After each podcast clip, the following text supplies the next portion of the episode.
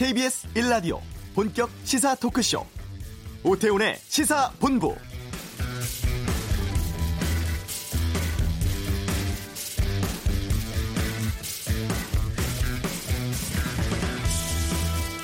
(10년) 전 베이징 올림픽 개막식이 열리던 (2008년 8월 8일도) 무척 더웠습니다.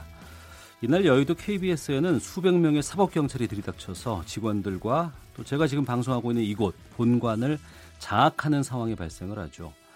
이런 가운데 당시 KBS 이사회는 부실 경영과 인사권 남용 등을 문제 삼아서 KBS의 정현주 사장 해임안을 가결시킵니다. 물론 이 해임은 4년 뒤에 대법원에서 무효 확정 판결 나죠. 1990년 이래 한 번도 없었던 공권력 투입 사태가 벌어진 이날을 저희 KBS 직원들은 88 사태라고 부르곤 하는데요. KBS는 국민이 주인인 공영방송입니다. 정권이나 권력의 홍보기관이 아닌 방송의 독립성을 기초로 한 국민의 방송이죠. 그간 KBS에 정말 많은 일이 있었습니다. 10년 지난 오늘 진정한 공영방송의 역할을 다하고 있는지 돌아보고 다시 한번 마음을 다잡아 봅니다. 오태훈의 시사본부 싱가포르 ARF에서 기싸움 벌인 북미 간의 관계에 대해서 이관세 소장의 이번 주 한반도 눈에서 알아보겠습니다. 폭염 속 드라마 제작 환경에 대한 개선 필요성에 대해 의견 듣는 시간 준비되어 있고요. 보물선이라 불리는 논스코이오 사기 행각은 아는 경찰에서 살펴보겠습니다. KBS 라디오 오태훈의 시사본부 지금 시작합니다.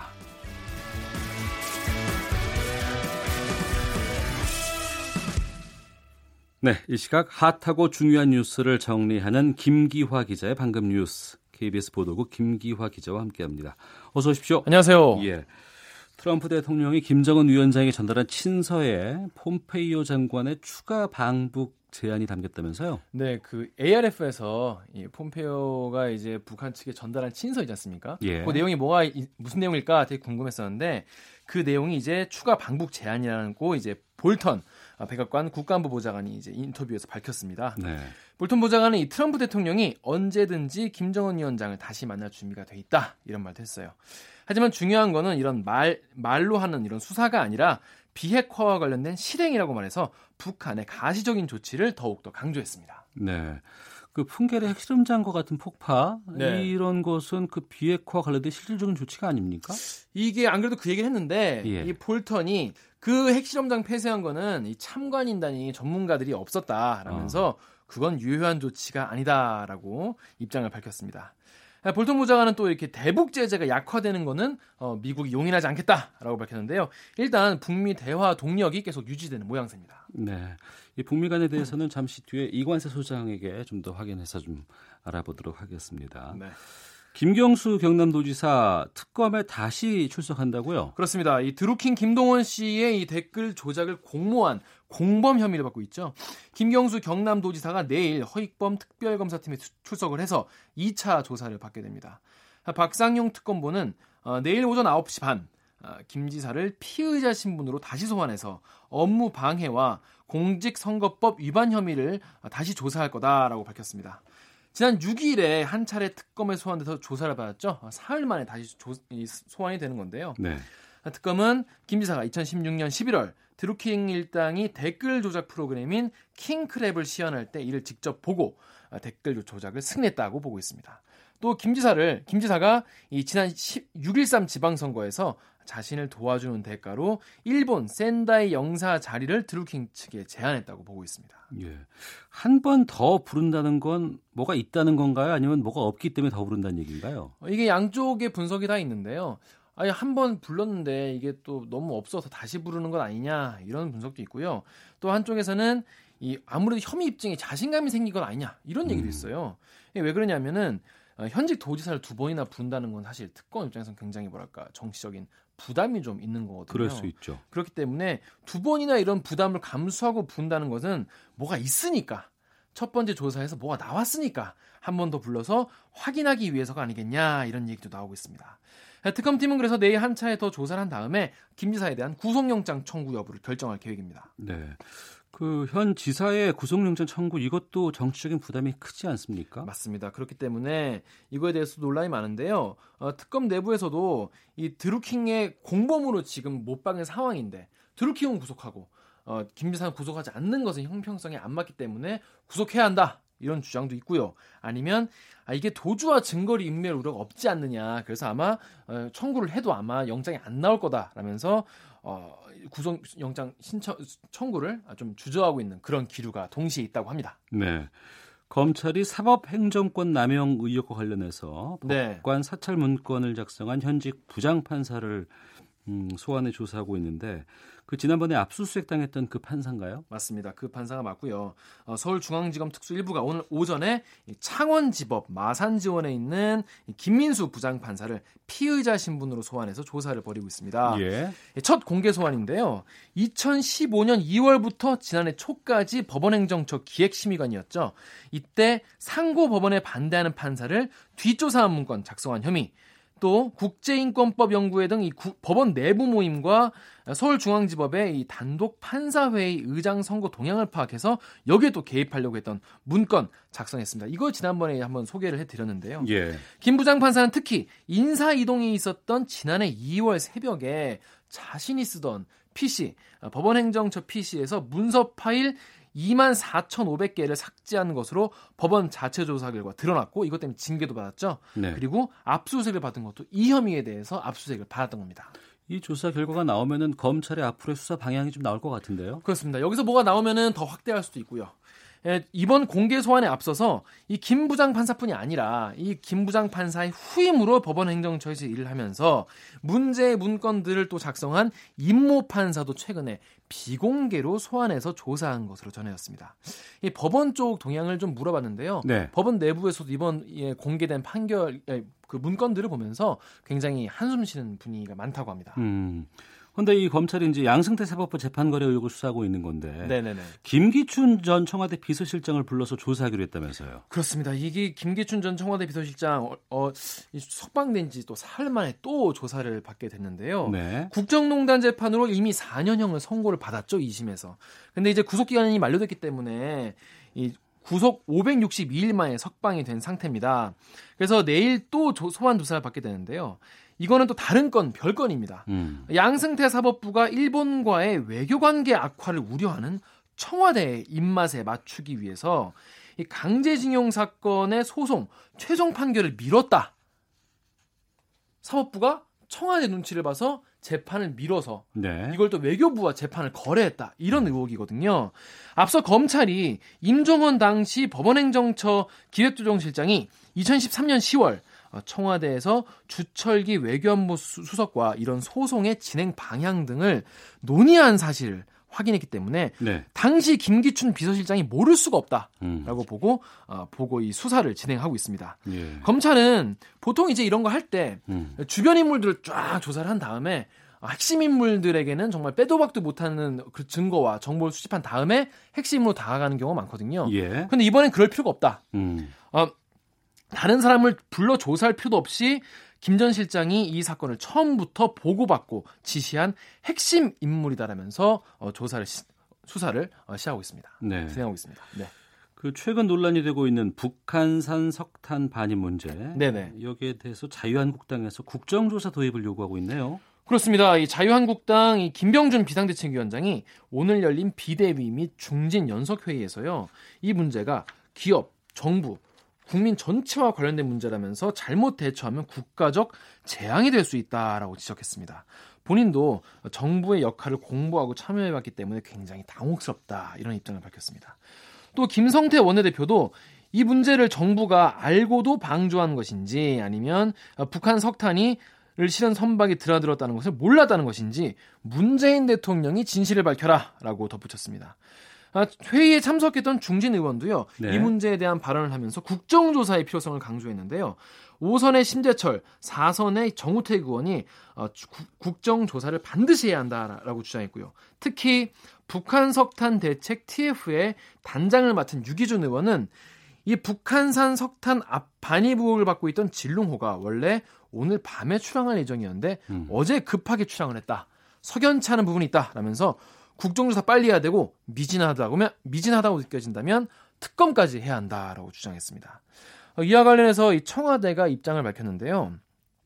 어, 구체적인 내용은 어제 이 외교부에서 충분히 설명을 했다라면서도 대북 제재의 주체인 미국이 우리 정부에 대해서 이와 관련해서 문제 삼은 적이 없다라고 음. 얘기했습니다. 아, 또 국, 미국 국무부가 논평을 통해서 한국 정부의 이 문제와 관련해서 깊이 신뢰한다고 밝혔기 때문에 문제가 없다라고 말했습니다. 그러니까 문제를 삼는다면 가장 문제를 먼저 제기할 쪽이 미국이죠. 미국, 그렇습니다. 미국이란 뜻이죠. 그래서 이 우리 언론이 자꾸 이 문제에 대해서 계속적으로 부정적인 보도를 내보는 내, 내보는 내는 죄송합니다. 보도를 내보내는 데 대해서 어, 청와대는 이해하기 어렵다라면서 불만을 표출했습니다. 여기까지 할게요. 네, 김기화 기자였습니다. 고맙습니다. 고맙습니다. 이 시각 교통 상황 교통정보센터의 윤여은 리포터입니다. 네, 서울 외곽순환고속도로 일산에서 판교 쪽으로 자유로 분기점 지날 분들은 참고하셔야겠습니다. 자유로 서울 방향 진출로 1, 2차로에서 낙하물 처리 중이라 자유로 분기점 서울 방향 진출로가 전면 통제되고 있습니다. 따라서 자유로 분기점 이용해 서울 외곽순환고속도로에서 강변북로 진입하기가 어려운데요. 일산에서 서울 외곽선 통해 강변북로 진입하려는 차량들도 다른 길로 우회하셔야겠습니다. 이전 서울 외곽순환고속 고속도로 일산에서 판교 쪽은 개항에서 송내까지 밀리고 반대 판교에서 일산 쪽은 소래터널에서 송내까지 정체입니다. 경부고속도로 서울 쪽은 황간 휴게소 부근 3차로와 갓길에서 고장난 화물차를 처리 중이고요. 이후로는 수원과 달래내에서 반포까지 밀립니다. 중앙고속도로 춘천 쪽 다부터널 2차로에서는 고장난 화물차 처리 중이라 2km 정체고 호남고속도로 지선 회덕 쪽은 북대전 1차로에서 사고 처리 중이라 1km 정체입니다. 있습니다. KBS 교통정보센터였습니다.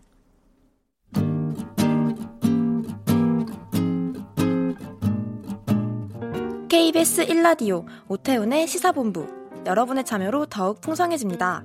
방송에 참여하고 싶으신 분은 문자 9730번으로 의견 보내주세요. 애플리케이션 콩과 마이케이는 무료입니다. 많은 참여 부탁드려요.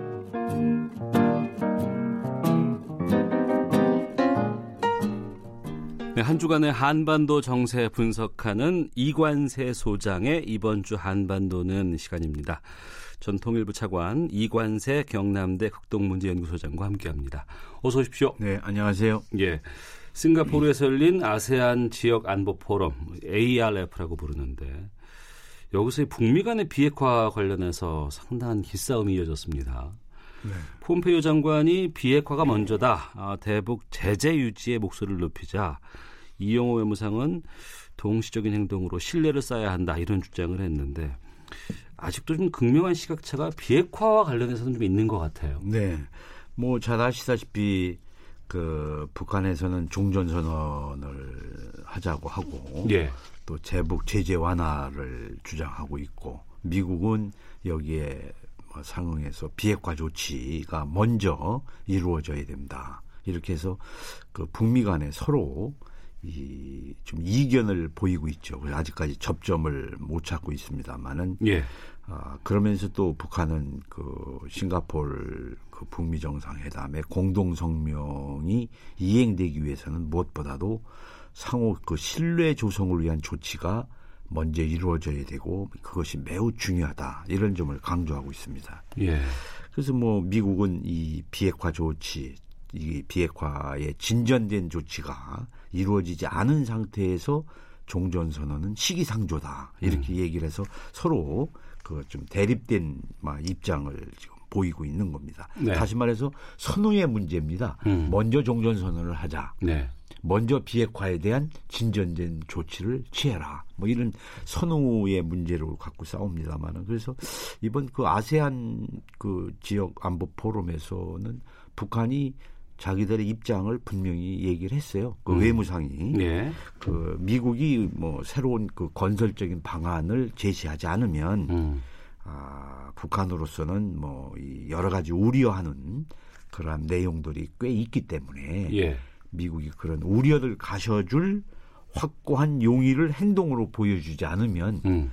뭐 우리만 일방적으로 음. 먼저 움직이는 일은 없을 것이다. 예. 뭐 이렇게 뭐 얘기를 해서 하여간 하여간 이 북미 간에 음. 지금 그러한 문제로 차갑게 대립을 하고 있습니다만은 아 그렇지만 그 가운데서도 보면 예.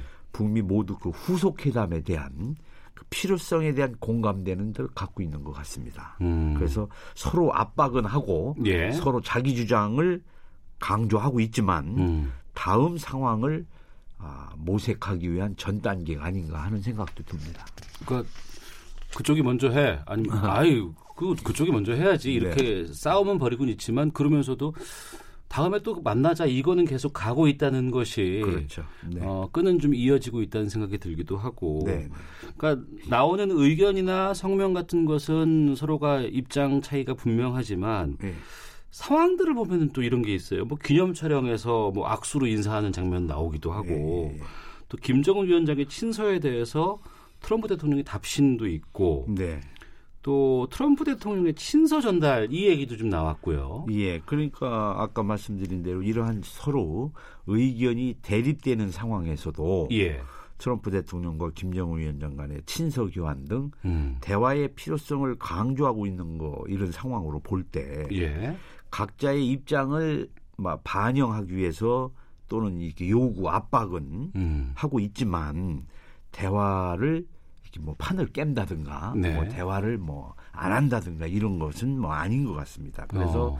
이 서로 이 입장이 명확한 이런 상황에서 어, 대립되긴 했지만 음. 대립되긴 했지만 대화 국면으로 이어가려는 그런 의지들은 갖고 있는 것 같습니다. 네. 그래서 머지않아서 절충적인 새로운 대화 국면으로 조성되지 않을까, 음. 조율될 것으로 보입니다. 네. 그래서 단지 지금은 어, 자기 입장들을 좀 명확하게 함으로써 다음에 그 대화가 이루어지더라도 음. 뭐 절충이 좀 될 수 있고 자기의 그 주장이 좀 반영될 수도 있기 때문에 네. 다시 말하면은 다음에 그 대화 국면에서 좀 유리한 그 고지를 점령한다고 그럴까 네. 그러한 상황을 조성하기 위해서 지금 뭐 줄다리기를 삿바 싸움을 심하게 하고 있는 것이 아닌가 뭐 이렇게 보여집니다.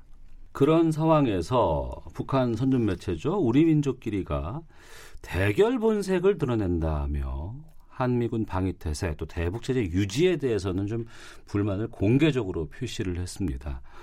이건 어떤 의미예요? 뭐 이것도 역시 북한이 주장하는 체제 안전 보장의 일환인 종전선이나 선언이나 대북 제재 해제를 촉구하는 것으로 협상에서의 그 주도권 음. 유리한 입지를 확보하려고 미국을 압박하는 것이죠. 예. 그래서 제재를 해제하지 않고 음. 또 체제 안전 보장의 일환인 종전 선언 같은 것을 취하지 않는 것은 대결적인 상황을 유지하는 것이라고 강하게 지적하는 거라고 해석할 수 있습니다. 그래서 네. 지금 앞에 얘기한 대로 협상의 어떤 절충점을 찾을 때까지 음. 이러한 비난이나 지적 네. 이런 거는 막 당분간 계속되지 않겠는가. 어. 그래서 자기의 입장을 또 자기가 지향하고자 하는 것을 분명하게 얘기함으로써 협상의 주요한 의제가 될 수밖에 없기 때문에 네. 그러면 상대방이 상대편이 저렇게 저걸 강하게 주장하고 저것이 회담의 의제가 될 것이면 저걸 어떻게 절충하고 음. 조율할 것인가를 연구할 수밖에 없는 거죠. 예. 그것이 이렇게 비난이나 또는 이런 거 저 강조를 통해서 상대방한테 주는 메시지고 음. 그래서 어떻게 보면은 이러한 줄다리기 이러한 서로의 그 공방 예. 이런 것이 그 어떤 본격적인 다음 회담을 위한 음. 하나의 간접적인 네, 네. 대화도 될 수 있는 겁니다. 음. 그래서 상대방의 입장이 뭔지, 상대방이 주장하는 게 뭔지, 그래서 회담의 의제가 될 수 있는 예상되는 것이 뭔지를 충분히 알므로써 거기에 대해서 대비를 하고 절충안을 만들고 네. 할수 있는 거기 때문에 뭐 이런 과정은 뭐 에, 본격적인 공식적인 대화 국면이 열리기까지는 뭐 이런 것이 계속 지속되지 않을까 뭐 이런 음. 생각입니다. 뭐 우리나라나 미국 같은 경우에도 언론 자유가 보장이 돼 있는 나라기 때문에 그 언론에서 나오는 얘기들은 그 매체의 의견일 수도 있겠습니다만 북한 같은 경우에는 뭐 그 언론 자유가 있다고 표현하기는 좀 힘들어서 이런 선전 매체들에서 나오는 여러 가지 내용들의 행간이 다 담겨 있을 것 같다는 생각이 들어요. 뭐 그동안의 북한의 그 협상의 행태를 보더라도 음. 뭐 이렇게 자기가 주장하고 관철하려고 하는 것을 지속적으로 이런 매체를 통해서 다양하게 계속 강조를 하고 지적을 하고 그래서 상대방으로 하여금 뭐 양보도 이끌어내고 네. 절충도 이끌어내는 그런 것이 뭐 통상적으로 늘 있어 왔던 거죠. 예. 그 ALF에서 보고서가 나왔는데 북한이 유엔의 대북 제재망을 피해서 선박을 이용해서 뭐 원유 거래를 한다거나 아니면 제3세계로 무기 수출을 한다거나 또 석탄, 철과 같은 것의 수출로 인해서 수입을 올렸다는 보고서가 나왔거든요. 이것 때문에 대북 제재의 실효성에 대한 우려도 표시하는 경우가 있습니다. 네. 그 유엔 안보리 제재위원회에서는 정기적으로 그 제재 이행 현황에 대해서 분석 평가 보고서를 냅니다. 예. 근데 여기에 이제 일부 제재망을 피해서 음. 제재를 기피하는 사례들을 지적한 거죠. 예. 그래서 이 전반적으로 제재가 지금 지속적으로 이루어지고 있지만 부분적으로 이런 이탈이 있다 이런 어. 것을 뭐 지적하는 겁니다만 네. 그렇다고 해서 이런 부분적인 일부의 이런 것으로 인해서 국제사회가 지금 취하고 있는 대북 제재의 실효성을 논할 정도는 아니라고 봅니다. 예. 네, 그래서 그 북한은 뭐 계속해서 여기에 상응해서 음. 대북 제재와 대화는 병행할 수 없다. 네. 뭐 이렇게 강변을 하고 있죠. 음. 그래서 앞으로도 이 제재 문제가 북미 간의 협상에서 계속해서 중요한 요소로 막 등장을 하지 않을까. 지금 뭐 북한이 계속 강조하는 것도 네. 이런 제재 문제 대화를 하면서 제재를 한편에 계속 가하는 것은 음. 이거는 같이 갈 수 없는 거 아닌가. 예, 예. 뭐 이런 얘기고 미국은 그러니까 비핵화에 대한 진전된 음. 선행 조치를 취하면 아, 리스트를 내놓든가 어, 뭐라도 해줘야 하면 뭐를 할거 아시겠느냐. 예. 지금 이 줄다리기를 하고 있는 겁니다. 어. 그래서 그런 일환에서 이제 이런 것들이 계속 나오는 것이죠. 예. 그러니까 안보리에서 대북 제재는 유효한 상태다. 라고 계속 얘기는 하고 있어요. 네. 근데 또 가이드라인을 지킨 인도적인 지원은 인정한다 이런 방침인데 이 가이드라인을 지킨 인도적인 아. 지원이라는 게뭘 네. 의미하는 거예요? 지금 말씀하신 것처럼 그 유엔 안보리가 대북 제재는 지속하는 가운데서도 예. 대북 인도 지원의 어떤 전용 가능성을 차단하면서 어.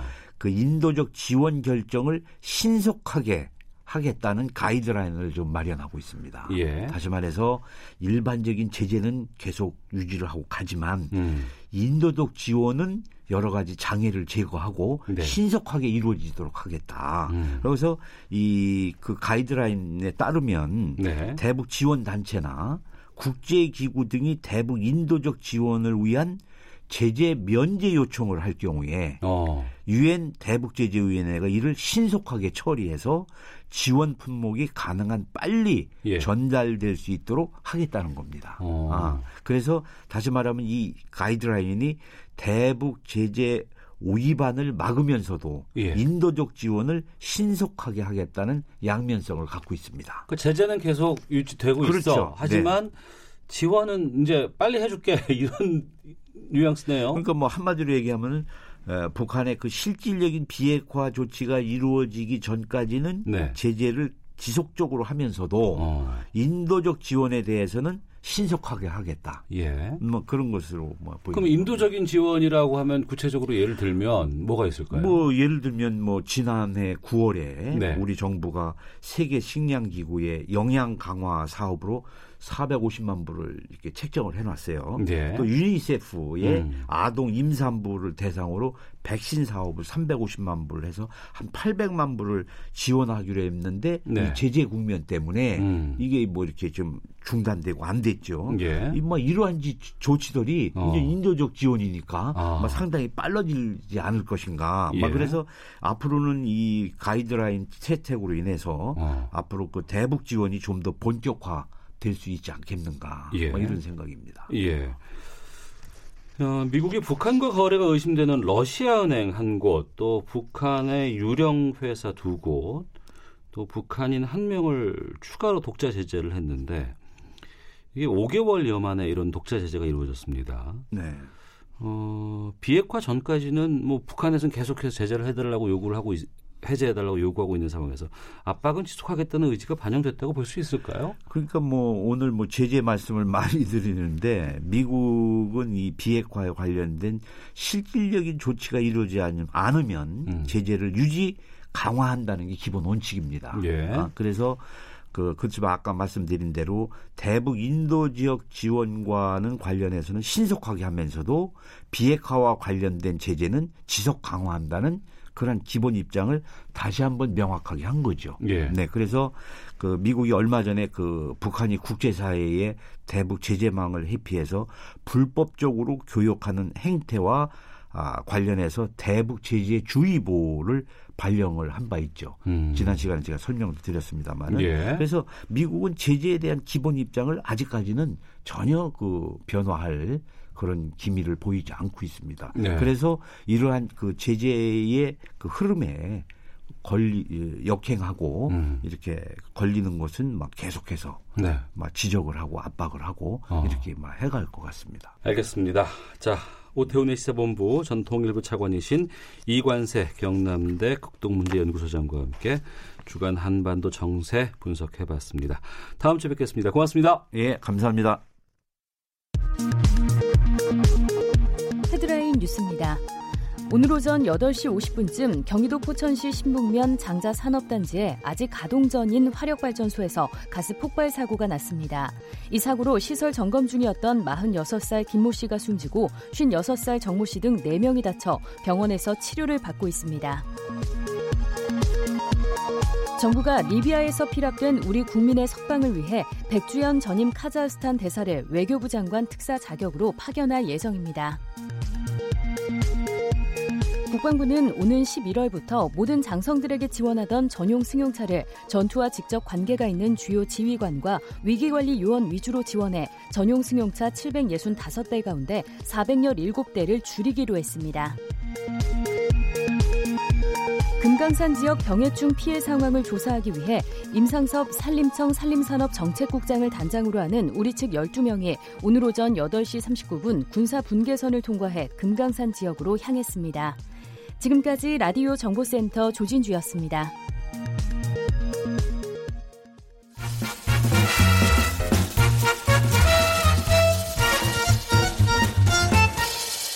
오태훈의 시사 본부. 연일 폭염 지속되면서 야외에서 일하는 분들의 고충 이만저만이 아닙니다. 그 중에서 오늘 드라마 스태프들의 환경에 대해서 좀 말씀을 나눠볼까 합니다. 희망연대 노조 방송 스태프 지부의 김두영 지부장 나오셨습니다. 어서 오십시오. 예, 안녕하십니까. 예. 드라마 촬영장에서 어떤 일 하세요? 예, 드라마 촬영장에 조명팀 소속으로 예. 현장에 전기를 공급하는 발전차를 담당하고 있습니다. 아, 그 조명팀 소속이시군요. 예. 예. 이 드라마 스태프 노조는 어떤 단체인지부터 좀 소개해 주세요. 예, 정식 명칭은요. 민주노총 서울본부 희망연대 노조 방송 스태프 지부입니다. 예. 예, 예. 저희는 방송 프로그램을 제작하는 음. 드라마 스태프들 중심으로 모여 있는 그러니까 스태프들 비정규직 어, 스태프들을 총망라한 노동조합입니다. 네. 네. 드라마 촬영 현장에 정말 많은 분들께서 일을 하고 계시고 우리가 흔히 알고 있는 배우들 외 그리고 뭐 감독 외 정말 다양한 분야에서 많은 분들이 활동을 하고 계시는데 이 드라마 촬영 현장이 상당히 열악한 환경에서 만들어지고 있다는 얘기를 들었습니다. 실제 상황을 좀 소개해 주세요. 어느 정도의 상황인지. 예, 최근에 제가 지금 드라마에 참여하고 있는 스텝 중에 한 명인데요. 예. 어, 7월 1일부터 어, 많은 기대를 가지고 있었습니다. 이제 음. 저, 방송사가 그 7월 1일부터는 저 근로시간 변경 때문에. 때문에. 예, 예, 예. 그래서 모든 스탭들이 많은 기대를 가지고 7월 1일 손꼽아 기다리고 있었는데 네. 7월 실제로 7월 1일이 지나고 나서도 음. 현재까지도 어 일부 드라마 현장에서는 그런 음, 움직임들이 노력의 움직임들이 조금씩 보이고 있는데 네. 대다수 현장에서는 예전과 같, 변한 게 없다. 하루 그 드라마 촬영 일, 일과가 어떻게 되세요? 아침 07시에 보통 출발을 합니다. 네. 예, 스태버스를 타고 현장으로 출발을 해서 음. 어, 보통 이길 공두시 그러니까 하루 넘겨서 새벽 2시. 예, 그렇죠. 예, 예. 예. 이길 공두시나 03시에 종료를 합니다. 어. 그리고 다시 07시에 집합입니다. 아, 그래요? 예, 예. 그럼 새벽 2시에 일 끝나고 나서 아침 7시에 또 모여요? 그렇죠. 그러니까 그때 집이 가까우신 분들은 집을 다녀오시는데 예, 예. 집이 좀 어, 여의도에 여의도 기준에서 어. 멀거나 그런 분들은 여의도 내 찜질방에서 잠을 자고 네. 예, 다시 여의도역 집합 장소로 모이고 그러고 있습니다. 아, 씻고 잠깐 잠을 청하는 시간으로도 부족하지 않을까 싶은데 맞습니다. 그럼 그런 일이 드라마가 시작되고 드라마 끝날 때까지 계속 이어집니까? 그렇습니다. 촬영이 있는 날은 어. 예, 계속 그, 그런 식으로 이어지고 있습니다. 예. 어, 게다가 요즘에는 무척 더운 날씨인데 이런 상황에서 사고도 좀 종종 발생한다면서요? 예. 그렇지 않아도 최근에 지금 30대 스텝이 또 사망하는 사고가 있었습니다. 음. 그, 그 사망한 주에 보니까 네. 정부에서 관측사당 가장 그 혹독한 지난 그 8월 1일 참 더웠습니다. 예, 그 예. 주에 5일간을 촬영하고 어이고. 이틀간 쉬는 과정에서 집에서 예. 사망을 했습니다. 어. 너무나 안타까운 일이었고요. 예. 그리고 그걸로 인해서 저희가 음. 지금 노조 차, 차원에서 현장 방문을 많이 하고 있거든요. 네. 어, 방문과 방문 뭐 큰 의미는 두지 않지만 음. 가서 인사하는 정도의 스탭들과 인사하는 정도의 시간을 가지고 있지만 그걸로 인해서 어, 스탭들이 잠시라도 고개를 돌려서 쉴 수 있는 음. 그런 환경을 만들어주기 위해서 자주 방문을 하고 있습니다. 예. 네, 현장에서 얘기를 들어보면 굉장히 그 더위에 음. 예, 혹사당하는 그런 혹사당해서 주저앉고 응급실에는 안 갔지만 음. 그런 종종 그런 예, 종종 그런 일들이 많이 발생하고 있습니다. 지금 예. 현재도. 드라마 종류가 꽤 많아요. 사극도 있고 뭐 일일극도 있고 미니 시리즈도 있고. 네. 이 드라마 종류별로도 좀 업무 강도가 다릅니까? 예. 저희가 일반 스탭들이 평가를 하자면요. 사극이 좀 노동 강도가 강하다. 어. 이렇게 평가를 하고 있습니다. 왜냐면 그거는 다 야외니까 거의 다 야외고 장거리입니다. 네. 장거리이고 여름에는 더위와 네. 겨울에는 추위와 싸우는 그런 어, 어 사극 현장입니다. 네. 들판이고 산이고 그러니까 어. 어, 굉장히 그런 거에 취약하고 그렇습니다. 그, 그렇다고 또 다른 드라마가 또 약하다 네. 그렇게 말할 수는 없고요. 어. 미니 시리즈 같은 경우는 일주일에 한 5, 6일을 촬영을 하거든요. 예. 아까 말씀드린 그 시스템, 예, 예. 그 시스템으로 계속 반복돼서 하루에 4시간 이상을 쉴 수도 없고 시, 잠도 못, 예, 못 자니까. 예, 휴면 시간이 보장되지 않는 그런 환경에서 5, 6일을 촬영하고 있습니다. 어. 그렇기 때문에 절대 뭐 어떤 게 낫다, 어떤 게 더 힘들다 뭐 이렇게 분가, 분별할 수는 없지만 그래도 저희 스태프들이 느끼는 거로는 추위와 더위와 싸우는 음. 사극이 좀 더 힘들지 않나 이렇게 음. 생각을 하고 있습니다. 사극이 제일 힘들고 예. 그러면 요즘에 방송사도 뭐 종편도 있고 지상파도 있고 케이블 방송도 있는데 어, 방송사별로도 업무 강도 차이가 좀 있어요? 예, 그렇습니다. 그 지금 지상 KBS는 지상파고 예, 지상파 예, 예. 3사 정도는 어느 정도 지금 작업 환경 변화에 따라서 좀 대응을 하려고 많이 노력을 하고 있습니다. 음. 예, 저희하고 대화도 그렇게 진행을 하고 있고, 네, 뭐 현실적으로 많이 달라진 경우는 없습니다. 노력하고 있다는 점, 노력하고 예, 있다는 점. 예. 근데 이제 그 저뭐 방송사 얘기해도 됩니까? 아 괜찮아요. 예, 네, MBN이나 TVN 정도 어. 거기 그쪽 저기는 지상파 3사보다는 약간 케이블 쪽은 좀 정도가 더 심하다. 아. 예, 지금 현재 신고가 들어오고 있습니다. 예. 그 현장 스태프들이. 어. 최근에는 그 하루 12시간 이상 노동하면은 좀 12시간을 휴식해달라는 요구를 많이 좀 하셨다고 제가 들었어요. 예. 어. 근데 그런 것들 지켜지지가 잘 않는다면서 현장에서 일을 하다 보면은. 예. 현실이 그렇습니다. 어. 지금 현재 20여 개 현장에서 저희 어, 스탭들이 매일 이게 정보를 주고 있습니다. 음. 노동조합에. 네. 근데 뭐 지키려고 하는 흔적들은 보이는데 음. 실질적으로 나아진 건 없다. 어. 네. 그 예전과 비교해 보면 어, 전혀 현장에서는 변화가 없다. 음. 뭐그 공문 정도 어, 지키려고 노력을 하겠다라고 공문 정도 보내는 정도. 네. 그게 좀 그것만 보내도 어 스탭들은 마음의 위안이 좀 된다고 합니다. 근데 식사 시간들은 잘 지켜요? 그래서 지금 식사 시간을 예. 제대로 안 지키기 때문에 어. 그 식사 마음 편히 먹을 수 있는 시간이 그래도 한 시간이면 예. 어느 정도 여유 있게 먹거든요. 예, 예. 네, 그것마저도 40분, 45분으로 줄여서 그렇게 진행하다 보니까 어. 스탭들이 스트 거기에 대해서도 오히려 스트레스를 더, 받, 더 받고 있어요. 어. 왔다 갔다 하는 시간, 밥 먹, 밥 주문하고 나오는 시간, 예. 먹고 현장에 도착하는 시간 계산해 보면 진짜 빠듯하거든요. 어. 그래서 요것마저도 어, 그렇게 계속 진행을 하는 진행을 해서 최근에 KBS와 면담이 있었거든요. 저희 예, 노조하고. 예. 그 KBS 드라마에서만큼은 음. 공영방송인 KBS가 좀 먼저 이런 건 좀 지켜달라고 요구를 했습니다. 답은 답은 받으셨나요? 회사에? 답은 이제 공식적인 답은 10일 날 받기로 했습니다. 아, 직 안 받으셨군요. 예. 예. 알겠습니다. 그 근로 계약 같은 것들은 잘 이루어지고 있는지 근로 계약서는 쓰세요? 근로 계약 드라마 현장에서는 현재까지 제가 경험을 했던 14년 몇 개월 동안에는 근로계약서라는 건 존재하지 않습니다. 아 그래요? 예. 그러면 어떤 계약 형태로 운영을 하시는 보통, 거예요? 보통 어, 전문용어로 턴키 계약 방식이라고죠. 아 제작사와 방송사 간의 예. 예. 어, 일괄 계약으로 체결을 예. 하고 그리고 제작사와 오야지 간에 아이고 그러니까 그 예, 가, 가, 오야지가 아니라 각 직군의 감독들 감독들 네, 아 감독들. 예, 예, 그렇게 말씀드리겠습니다. 예, 예. 감독들하고 어.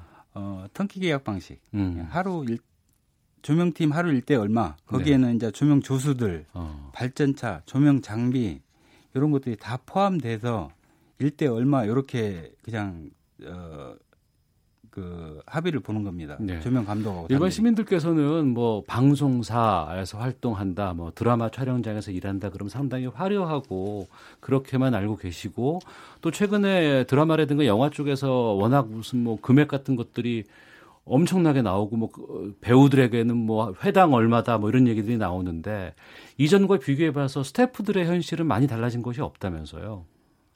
전혀 없습니다. 어. 이제 제가 이런 말씀을 자신 있게 드리는 이유가 예. 한마디로 비참합니다. 음. 네.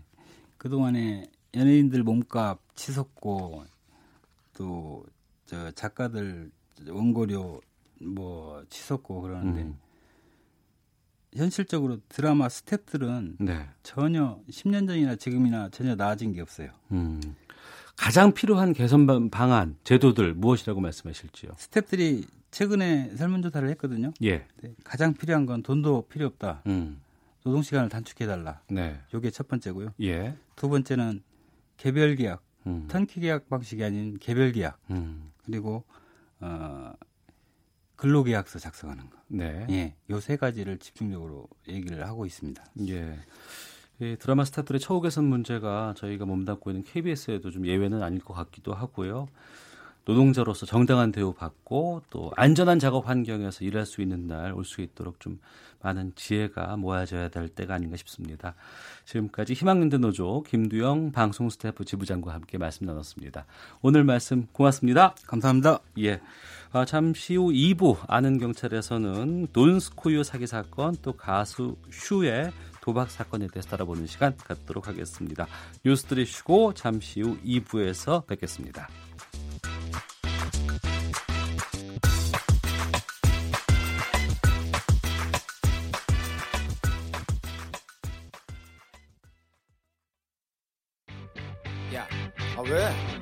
시간에 뭐하냐? 자야지. 야, 그러지 말고 이거 한번 들어봐. 아, 뭔데? 지금 당장 라디오를 켜봐. 나른한 오후 깨울 시사 토크쇼. 모두가 즐길 수 있고 함께하는 시간. 유쾌하고도 신나는 시사 토크쇼. 오태훈의 시사본부. 네, KBS 일라디오 오태훈의 시사본부 수요일 코너입니다. 전문성과 현장성이 살아있는 고품격 high quality 범죄 수사 토크를 지향하는 아는 경찰 시작하겠습니다. 한국범죄학연구소의 김복준 연구위원 또 전 서울경찰청 범죄심리분석관이시죠. 배상훈 프로파일러 두 분과 함께합니다. 어서 오십시오. 네, 안녕하세요. 예. 예. 침몰한 러시아 선박 돈스코이호를 인양하겠다면서 투자금 받고 가상화폐 판매한 신일그룹에 대해서 경찰이 음. 어, 8곳을 압수수색했습니다. 이 내용 좀 다뤄볼까 하는데 저는 어렸을 때 어디 무슨 뭐 산이나 뭐 섬 같은 데 가서 이렇게 보면은 지도 발견했는데 이게 옛날 보물 지도고 가서 땅 파 보면 아니면 그 물속에 뭐가 있고 막 이런 거 많이 생각했었는데 두 분도 좀 그런 생각 해보시지 않으셨어요? 그뭐 어, 영화죠. 네. 고지도 어디서 우연한 발견을 해가지고 조각을 맞췄더니 예. 어떤 그 어, 장소가 특정이 되고 어. 거기를 갔더니 뭐 어, 동굴 같은 데서 금괴가 발견돼요. 영화 아니겠습니까? 예, 예, 예. 근데 참 어, 사람의 어떤 그 호기심을 불러일으키는 데는 보물선보다 더 큰 건 없는 것 같아요. 음. 하다못해 우리 초등학교 때 소풍 가서 보물찾기 할 때 그 조그만 그 하나만 찾아도 얼마나 설레했었습니까? 어. 예, 그런 선망을 어떻게 보면 그런 심리를 여전히 사기꾼들이 이용하는 거죠. 예. 예. 인디아나 존스 같은. 예. 그렇죠. 예. 근데 뭐 미국의 어느 도시에 가면은 그런 보물섬 지도만 파는 거리가 있다고 합니다. 아, 그래요? 예, 예. 그래 갖고 일종의 그, 그 환상을 충족시켜 주는 거죠. 어. 일종의. 근데 그거는 뭐 불법이 아닌 거고. 이게 그게 가짜라는 걸 이미 알려 주고 파는 거니까. 근데 이제 그것을 교묘하게 이용해서 마치 진짜인 양 하게 속이는 거 이게 사실은 문제인 거죠. 그러니까 바로 얼마 전이었어요. 기자회견도 가졌었고 네, 네. 동해 쪽에 배가 침몰해 있는데 음. 이게 네, 네, 러시아 선박이고 그 안에 뭐 150조의 금괴가 묻혀 있다. 그 배 이름은 돈스코이호다. 근데 네. 우리가 그걸 찾았고 사진도 있었잖아요. 그 돈스코이 네. 흐릿하게 그 글자가 있는 거. 근데 이게 사기라면서요? 아니 뭐 사기로 지금 확정된 거는 아니고요. 예. 어, 사기 혐의가 있다고 판단이 돼서 애초에는 이제 이 서울 강서경찰서에서 어, 시작을 했어요 수사를. 예. 그런데 이제 일정 시간이 쭉 흐르면서 보니까 아 이거 상당히 심각하다 이렇게 어. 판단이 돼가지고 어, 서울경찰청 지능범죄 수사대 예. 보다 전문성을 갖춘 지능범죄 수사대로 사건이 이관됐습니다. 어. 어. 그리고 이제 수사관이 많이 보충된 상태에서 예. 어젠가 그제죠 여덟 군데를 압수수색했는데 음. 결국은 이제 그들의 서버 네. 어, 서버가 제일 중요하겠죠. 음. 그 회사가 뭐 문을 닫았어도 서버는 살아 있을 거 아니겠습니까? 예. 그 다음에 이제 그들의 어, 회계 장부 음. 이거를 이제 아마 경찰이 확보하는데 주력한 것 같습니다. 네. 네. 기본적으로 이제 강서 경찰서에서 하게 된 이유가 예. 거기 이제 공항이 있습니다. 공항동 근처에 이제 어떤 거래소 같은 데 국제거래소 예, 그런 걸 네. 놓고 네. 어. 마치 뭐가 진짜 있는 것인양 예. 했던 것도 사실은 제가 보기에는 상당히 사람을 끌어들이는데 어. 그런 뭐 아. 그런 한것 같습니다. 그러니까 예. 실제로는 강서도 강서구의 공항동에 그것도 있고 강남에 분사무소 있고 여의도 하면서 어. 굉장히 규모를 이렇게 있는 것처럼 한 부분이 분명히 존재를 합니다. 네. 그걸 지금 이제 여덟 군데를 쳤다는 것은 이전에 있었던 부분을 가같이 그러니까 있었던 사무실을 다 했다는 것이고요. 실제로 요게 좀 애매한 것은 이 돈스코이호라는 것은 지금 처음 발견된 것이 아니라 음. 한국해양연구소에서 예전에 동화건설이랑 그것을 이제 사진 찍어 놓았던 게 있었던 겁니다. 아, 과거에 예, 과거에 있었던 거죠. 근데 어. 그게 어. 이 사람들은 그게 그게 아니다라고 또 주장하는지만은 실제로 그 근처에 있는 배는 비슷하다. 어. 그래서 해양연구소 쪽에서는 이거는 우리가 한 걸 왜 니네들이 하느냐 진실 게임 해보자라고 하는 쪽도 있었던 거죠. 예, 그런 다른 건 몰라도 두 화면을 이렇게 비교해 보니까 그렇죠. 이제 예. 이 명암도에서는 좀 차이가 있는데 예. 다른 건 다 속일 수 있어도 물고기가 헤엄치는 거는 연출이 불가능하거든요. 그렇죠. 예, 서서배도 안 되고. 예. 예. 근데 물고기가 헤엄치는 각도, 헤엄치는 방법이 똑같더라고요. 어. 그렇다고 그러면 예, 그 전에 그 찍어둔 거를 이들이 이용한 게 아닌가 강한 예. 의심이 되기는 해요. 예. 예. 어쨌든 두 사건이 있는 겁니다. 두 이벤트가 있는 거죠. 예전에 해서 한국해양연구소랑 동아건설이 뭐 그, 그 그때는 이제 뭐 보물섬 문제가 아니라 이제 다른 어떤 것 때문에 거기를 이제 탐사했던 거는 음, 맞고 음, 음. 지금 이 사람들은 그거 다르게 자기들은 거기를 보물선이라든가 뭔가를 해서 했다고 하는데 그 화면 자체가 좀 이상한데 그거는 이제 수사를 통해 밝혀질 거고 그걸 이제 교묘하게 이용한 건 맞는 거죠. 왜냐하면 예전에 역사적으로 돈, 드미트리 돈스코이호라는 것이 거기 있다는 건 역사적으로 있는 거고 러일 전쟁 때 거기서 침몰한 건 맞으니까 네. 그걸 우리가 이제 상상이 되게끔 연결시키는 작업을 했던 건 맞는 거죠. 그러니까 그 침몰한 배 안에 뭐 금괴가 있는지 없는지는 확인이 안 되지만 네. 그 침몰한 배가 그 뭐 보물이 있을 수도 있는 역사 속의 군함인 건 맞는 거 아니에요? 아, 맞습니다. 뭐 네. 너일 전쟁 때 1905년도라고 나와 있던데 예. 에, 우리나라 울릉도 그 그네를 지나가다가 고의로 침몰을 시켰다는 거 아니에요? 어. 일부러. 근데 뭐 거기에 150조 원 가량의 그 금괴가 들어 있다 이런 얘기가 나오는데 뭐 역사학자들에 따라서는요. 전쟁하는 시기에 배에다가 150조 정도 규모가 되는 금괴를 실을 일이 과연 있겠느냐 이제 이런 얘기도 있고 한데 아, 저는 뭐 처음에 이 얘기가 나왔을 때는요. 네. 사실 현실 가능성은 별로 있어 보이지 않았지만 음. 그래도 혹시라도 있으면 좋겠다는 그도 그 헛된 꿈은 좀 꿔봤어요 나름대로. 예, 예, 예. 아, 뭐 일단 그 어, 이, 실제로 있어서 발견이 된다면 러시아 정부하고 저 좀 다툼은 있을지언정 우리한테도 득은 되지 않겠어요? 음. 근데 뭐 그게 허황된 꿈이었다는 그러니까 저도 그 당시에 그 기자회견했다는 걸 봤어요. 예. 그리고 어 이런 게 있었나 싶고 나서 음. 그 신일 그룹이라는 곳을 찾아가 봐 저기 홈페이지를 들어가 봤더니 예. 접속이 안 돼요. 워낙 많은 사람들이 거기를 그렇죠. 해서. 예. 근데 지금은 그 접속을 해보면 그 홈페이지가 연결이 안 돼요. 예. 지금 네. 지금 이 시간에도 해보면 네. 네. 서버가. 근데 네. 이제 이런 150조 원 보물선 인양한다는 이런 소식들 기자회견들 접하시고 나면 두 분은 이제 경찰의 입장에서 음. 좀 촉이 좀 다르실 것 같거든요. 저는 무조건 이건 사기다. 제 개인적인 생각은 네. 이건 무조건 사기다 생각합니다. 왜냐하면 우리나라에 한국은행에 있는 금도 그 정도는 안 되고 전세 전 세계에 있는 금의 이, 이 150조라는 정도는 그 금이라고 하면요. 뭐 3분의 1인가 반 뭐 그 정도라 그러네요. 음, 150, 그 네. 정도 규모가. 근데 그게 가능한가? 물론 가능할 수는 있겠지만은 네, 네. 아 이거는 이게 저 개인적인 생각입니다. 아 이건 누가 이제 아 작전을 짰거나 이런 생각이 확 들었습니다. 음. 실제는 모르겠지만은 예. 네.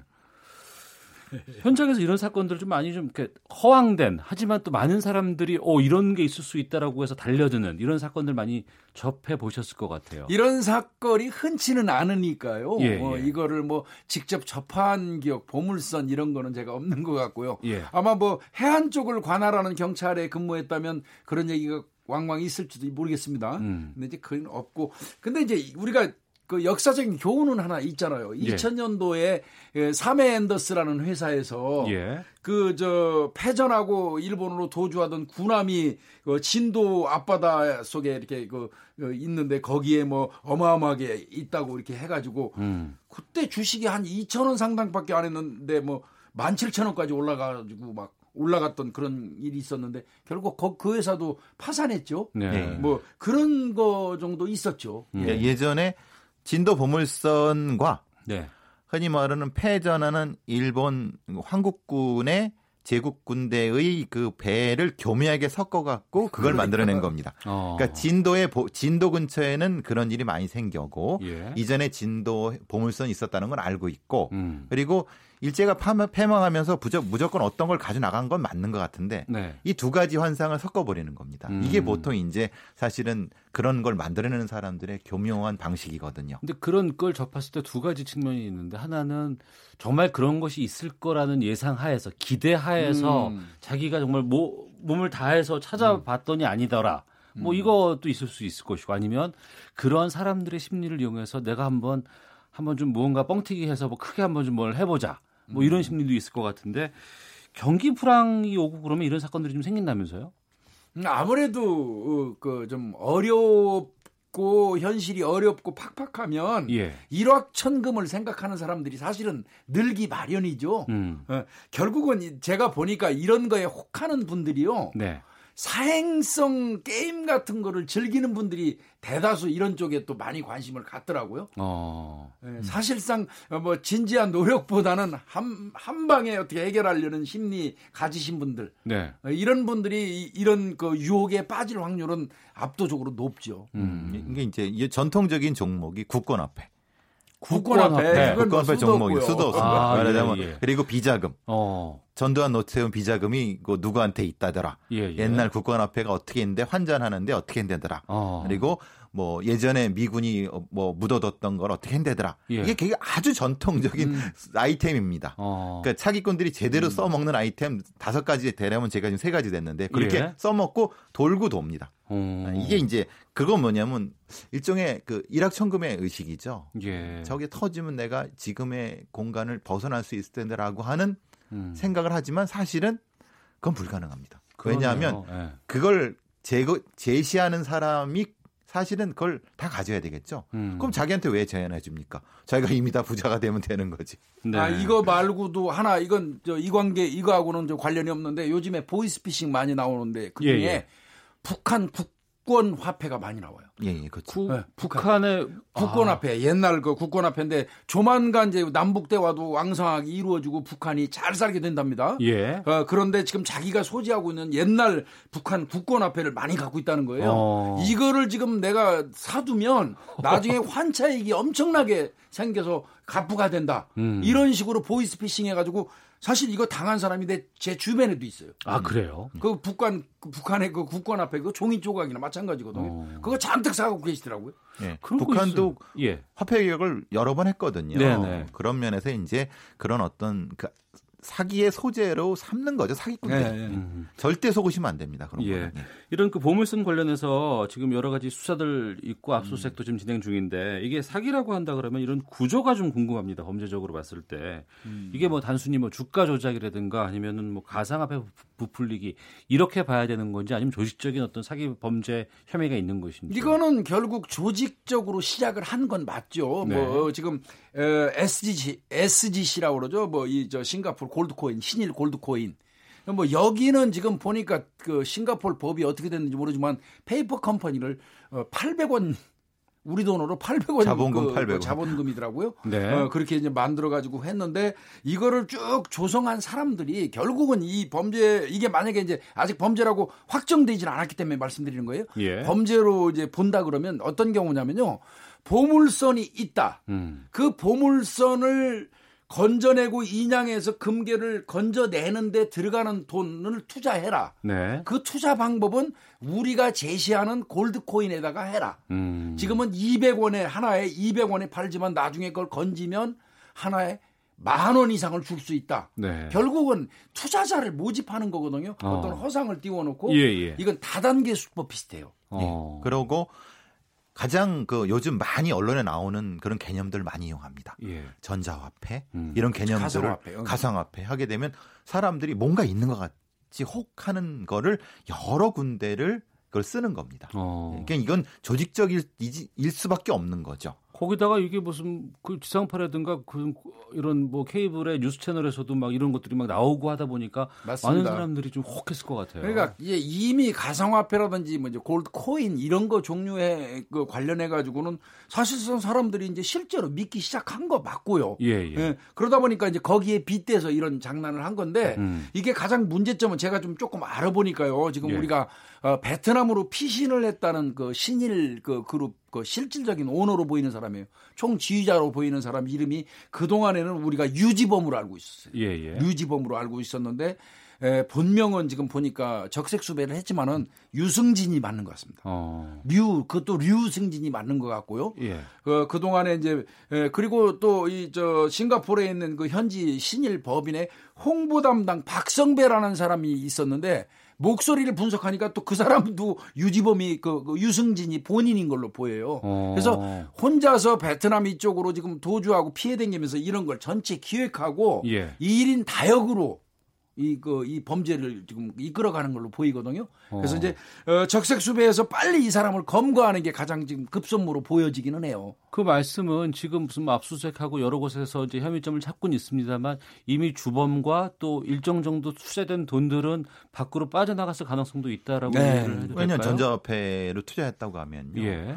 이것을 이쪽에서 국내에서 할 수 있는 방법이 사실은 많이 없습니다. 어. 그래서 지금 전체 그 피해 규모도 확정 못 하고 있는 것도 그것 때문에 그렇습니다. 어. 그러니까 뭐 일부에서는 이미 한 5, 600억이 되지 않겠는가. 아. 어, 그 돈이 저 유승진, 예, 유승진이라는 사람을 통해서 지금 흘러 들어가지 않았을까. 음. 뭐 이제 이런 의심도 하고 있는 것 같고요. 예. 지금 이제 아마 경찰에서 지능범죄수사대에다가 수사본부를 차려놓고 수사를 확대하니까 네네. 네. 여기저기서 이제 피해자들이 많이 들어오는 것 같습니다. 음. 예, 그 그분들이 지금 어, 계속해서 신고를 해준다 고 그러면 피해 규모는 얼마가 될지 모르겠어요. 네. 그러니까 이전에는 저 신고를 안 했던 거는 혹시나 하는 그렇죠. 생각에 아, 그러니까 내 돈, 기대 심리에 네. 그러면 이제 그쪽 사람들한테 내 돈은 좀 돌려다오 내가 피 같은 돈이다 이렇게 얘기하면 그쪽 사람들이 일종의 타협책을 제시하는 경우죠. 사실은 음. 주지 않지만은 네네. 네. 그냥 뭐 너만 반 주겠다, 어. 너만 조금 주겠다 이런 식으로 음. 해서 고소를 못하게 지연시키는 전략들을 많이 하거든요. 신일 골드코인 홈페이지에는 환급금을 지급 완료했다는 그 문구가 떠 있어요. 네, 그런 예. 식으로 하는 거죠. 네, 그런데 사실상 그 환급금을 요구했던 사람들이 받았다는 사람은 지금 현재까지 없어요. 그렇죠. 그러니까 음. 한 명도 없는 거죠 말하자면. 그것도 그야말로 사기네요, 진짜. 그 자체가 그렇죠. 사기죠. 예. 예. 예. 그러니까 그런 게 수법입니다. 그런데 이제 이런 일들이 가끔씩 이제 종종 뉴스상으로 많이 접하곤 하는데 뭐 700억, 800억, 1000억에다 뭐 종교랑도 연관돼 있고 음. 이런 일들이 참 많이 있었던 사례가 알고 있거든요. 그런데 음. 왜 우리나라에서는 이렇게 사기가 계속해서 좀 반복되는지에 대한 좀 저는 화가 나요. 이 그게. 분석을요. 그런 이제 그 이런 그 범행을 저지른 사람들이 이제 물론 그, 그 사기액이 일정 금액을 넘으면 5억 이상인 가를 겁니다. 그러면 어 특정 경제 가중 처벌법으로 처벌을 해요. 네. 그 법을 보면은 엄청나게 세게 돼 있어요. 심지어는 뭐 무기징역까지도 가능하게. 예. 그런데 과연 과연 이런 범죄를 저지르고 들어간 사람들이 그 정도를 형량을 받았느냐? 음. 그건 전혀 아니에요. 네. 전혀 아니에요. 그렇다면 그 이유는 또 뭐냐? 음. 이거는 솔직히 말씀드려서 이런 말씀을 드리면 좀 불편할 수 있을지 모르지만 워낙이 우리 사회에서 돈 많으신 분들, 이른바 음. 재벌급 되시는 분들이 워낙 많이 해먹고 들어가가지고 얼마 안 살고 다 나오셨어요. 예, 예. 그러다 보니까 공평하게 이, 이, 그 경제 범죄를 그 저지르고 들어간 사람들에 대한 이, 저 처벌도 음. 그좀 적게, 네네. 상대적으로 적게 나오는 어. 이런 현상이 지금 되풀이되는 게 아닌가 싶어요. 음. 그 외국 같은 경우는요, 저도 뭐 이 범죄학을 다루는 사람이지만 경제 범죄, 사기라든지 횡령이라든지 이런 범죄를 저질러 가지고 그 구속이 되거나 하면 그 사람 그 나라에서 거의 살 수 없을 정도의 음. 강력한 처벌이 주어져요. 네. 근데 우리나라는 경제 범죄 관련해서는 정말 너무 관대하다는 거죠. 네, 네. 음. 어. 그러니까 네? 단일 법으로만 처벌하는 거고 네. 피해자의 고통에 비례해서 처벌을 해야 되는데 그렇죠. 우리는 그렇게 안 하는 겁니다. 그냥 네. 단지 그 거기에 만큼 양형을 하기 때문에 양형이 그때 웃긴 게 보통 한 10년을 때린다 하더라도 실제로는 현실적으로 처벌받는 건 5년 아래죠. 음. 그러면 실제로 이게 해다 보면 대충 한 3, 4년 살고 나오는. 네네. 네. 근데 실제로 피해액은 수백억이다. 음. 그러면 이런 생각을 갖겠죠. 왜냐면 조금만 살다가 나오면 저건 내 거다 이런 생각 갖겠죠. 그러니까 이게 계속 이런 사기 사건들이 음. 굉장히 많이. 그리고 어떻게 되냐면 한 번 해갖고 조직을 잃었던 사기범들이 이 분양을 합니다. 그러니까 그중 그, 일부가. 맞습니다. 그런 글들 참 많이 봤어요. 뭐 몇 년 살다 나오면 남는 장사다. 뭐 이렇게까지 얘기를 네, 하는데. 그렇죠. 예. 여러 아니, 사람 피눈물 나게 하는 이 사기죄인데 양형 기준. 예, 말씀하세요. 대한민국에는 네. 참 저도 이제 법학 박사입니다. 법학을 좀 많이 했는데요. 대한민국에 특별한 게 있어요. 예. 3호 공식. 음. 350식 아시지 않습니까? 예. 3년 선고하고 5년 집행유예. 집행유예다. 아마 네. 지구상에서 350식이 독특하게 쓰이는 그 어떤 그 사법 체계는 대한민국만 가지고 있을 거예요. 네. 한 번쯤은 좀 생각해 볼 때 됐어요. 알겠습니다. 예. 야영 기준에 대해서 좀 다시 한번 생각하게 하는 시간이었고요. 잠시 쉬었다가 계속 아는 경찰 이어가겠습니다. 헤드라인 뉴스입니다. 문재인 대통령이 인터넷 전문은행에 한해 산업자분의 은행 지분 소유 제한을 완화할 필요가 있다고 밝혔습니다. 고속도로 하이패스를 무단으로 통과하는 차량이 지난 5년간 2배 이상 증가하면서 체납요금 고지서 발송비가 5년 6개월 동안 120억 원이 소요됐습니다. 부동산 교란 행위로 부당이득을 취한 천여 명이 무더기로 검거됐습니다. 경찰은 이 외에도 전매 제한 기간에 분양권을 판 974명을 무더기로 검거했습니다. 도로에 고인 빗물 때문에 차량이 고장났을 경우 도로 관리를 소홀히 한 지방자치단체에도 일부 책임이 있다는 법원 판결이 나왔습니다. 독일의 자동차 제조업체 BMW가 한국에서 엔진 화재를 일으킨 기술적 결함을 해결하기 위해 유럽에서 디젤차 32만 4천 대를 리콜한다고 독일 언론이 보도했습니다. 어제 경북 포항의 새마을 금고에서 현금 450여만 원을 빼앗아 달아났던 37살 김모 씨가 경찰에 자수했습니다. 지금까지 라디오 정보센터 조진주였습니다. 이어서 기상청의 강혜종 씨입니다. 네, 오늘의 미세먼지 정보입니다. 오늘 서울을 비롯해 전국의 미세먼지 농도는 보통 내지 좋음 단계가 되겠는데요. 현재 서울은 1세제곱미터당 26 마이크로그램으로 좋음 단계고 전남 41 마이크로그램, 경북 36 마이크로그램 등으로 보통 단계를 보이는 곳이 많습니다. 내일까지 계속 대기 확산이 원활해 공기는 청정하겠습니다. 영동과 경북 동해안 등 소수 지역을 제외한 전국에 폭염특보가 발효 중입니다. 이 중 폭염 경보 비중이 큽니다. 오늘도 최고 기온이 35도 안팎으로 올라서 무덥겠습니다. 이는 예년보다 3도에서 6도 높은 수준이고요. 밤에도 열대야가 나타나겠습니다. 건강 관리 유의하셔야겠습니다. 오늘부터 모레까지 소나기 온 곳이 많겠는데요. 이 때문에 일시적으로 기온이 내려가는 곳은 있겠지만 그치면 또다시 기온이 오르고 불쾌지수까지 높아서 무덥겠습니다. 오늘 낮 최고 기온은 서울 35도, 대구 36도 등으로 예상됩니다. 오늘 내릴 소나기의 양은 5에서 50mm 정도 되고 충남은 가능성이 거의 희박합니다. 내일은 전국적으로 가끔 구름이 많이 낀 가운데 역시 소나기가 내릴 텐데요. 대부분 10에서 60mm 정도 갑작스럽게 쏟아질 수 있으니까 야영객들은 주의하셔야 겠습니다. 특히 많은 곳은 강원 산지의 경우 100mm 이상 쏟아질 수 있겠고 충남과 호남은 5에서 40mm로 예보돼 있습니다. 오늘 오존 농도 나쁨 단계니까 주의하셔야겠습니다. 지금 서울의 기온은 34.9도입니다. 지금까지 날씨 전해드렸고요. 다음은 이 시각 교통 상황 알아보겠습니다. KBS 교통정보센터의 윤여은 씨입니다. 네, 고속도로에서는 돌발 상황이 잇따르고 있습니다. 서울 외곽 순환고속도로 일산에서 판교 쪽 자유로 분기점인데요. 서울 방향 진출로 2차로와 갓길에서 낙하물 처리 중입니다. 1차로로는 통행이 가능하지만 여파로 일대 속도 떨어져 있습니다. 경부고속도로 서울 쪽은 우산 2차로에서 승용차 사고 처리 중이라 1km 정체고 이후 판교 4, 5차로에서는 화물차 사고를 처리하고 있어서 1km가량 밀립니다. 계속해서 양재에서 반 반포 사이는 교통량 때문에 정체입니다. 경인고속도로 서울 쪽은 신월 1차로에 고장난 차가 서 있고요. 영동고속도로 강릉 쪽도 광교터널 4차로에서 고장난 화물차 처리 중이라 주의가 필요해 보입니다. 서울 양양고속도로 양양 쪽은 양양 진출로 1차로에서 낙하물 처리 중이니까 잘 살펴 지나셔야겠습니다. KBS 교통정보센터였습니다.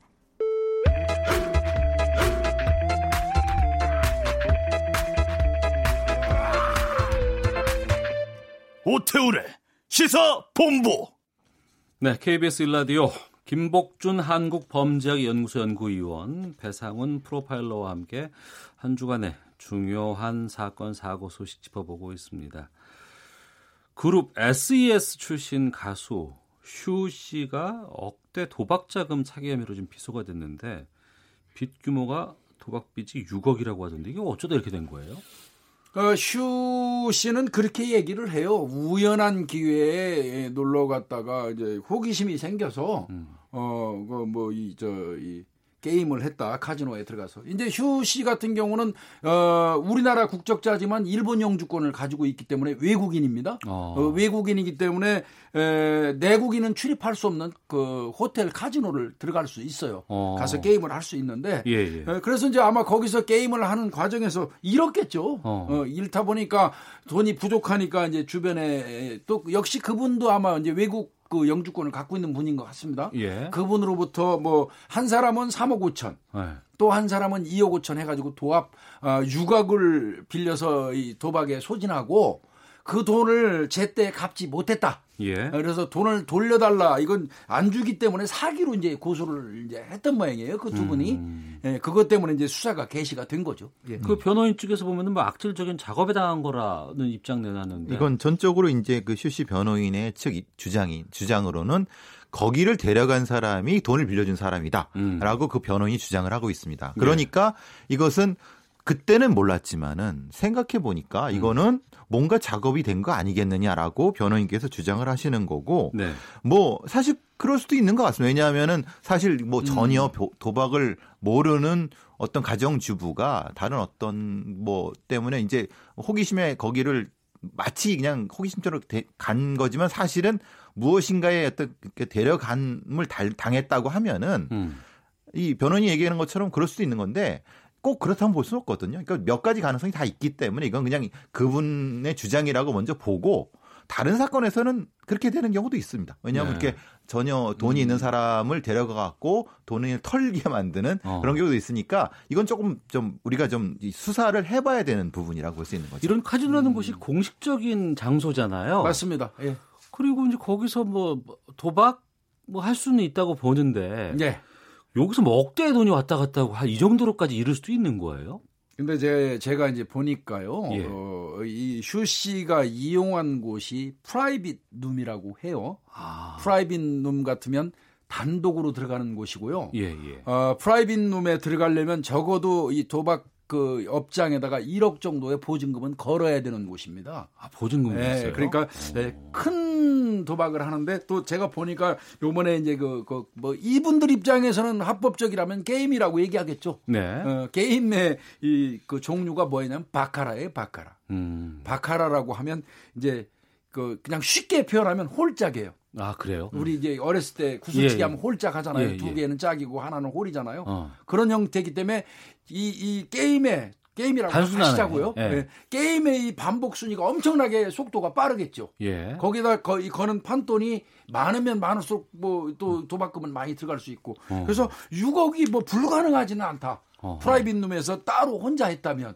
네. 네. 그런 생각은 들지만 그럼에도 불구하고 제가 가지고 있는 그 어떤 그 경험칙상 음. 에, 슈 씨가 이들의 유인에 빠져갖고 이번에 가서 우연히 몇 번에 걸쳐서 6억이 나갔다고 생각하지는 않습니다 저는. 아. 네. 근데 여기 private room이라는 것은 이제 딜러가 있죠 카드 해는 예, 예. 단독 딜러가 어. 있는 거고 혼자 가서 해는 거니까 상당히 이제 일정 정도 그런 어떤 부분에서는 좀큰 데인 거죠. 그러니까 음. 호텔에서 호텔 카지노 같은 데서는 좀 수익이 좀 나는 형태이기 때문에 이렇게 하는 거고. 네.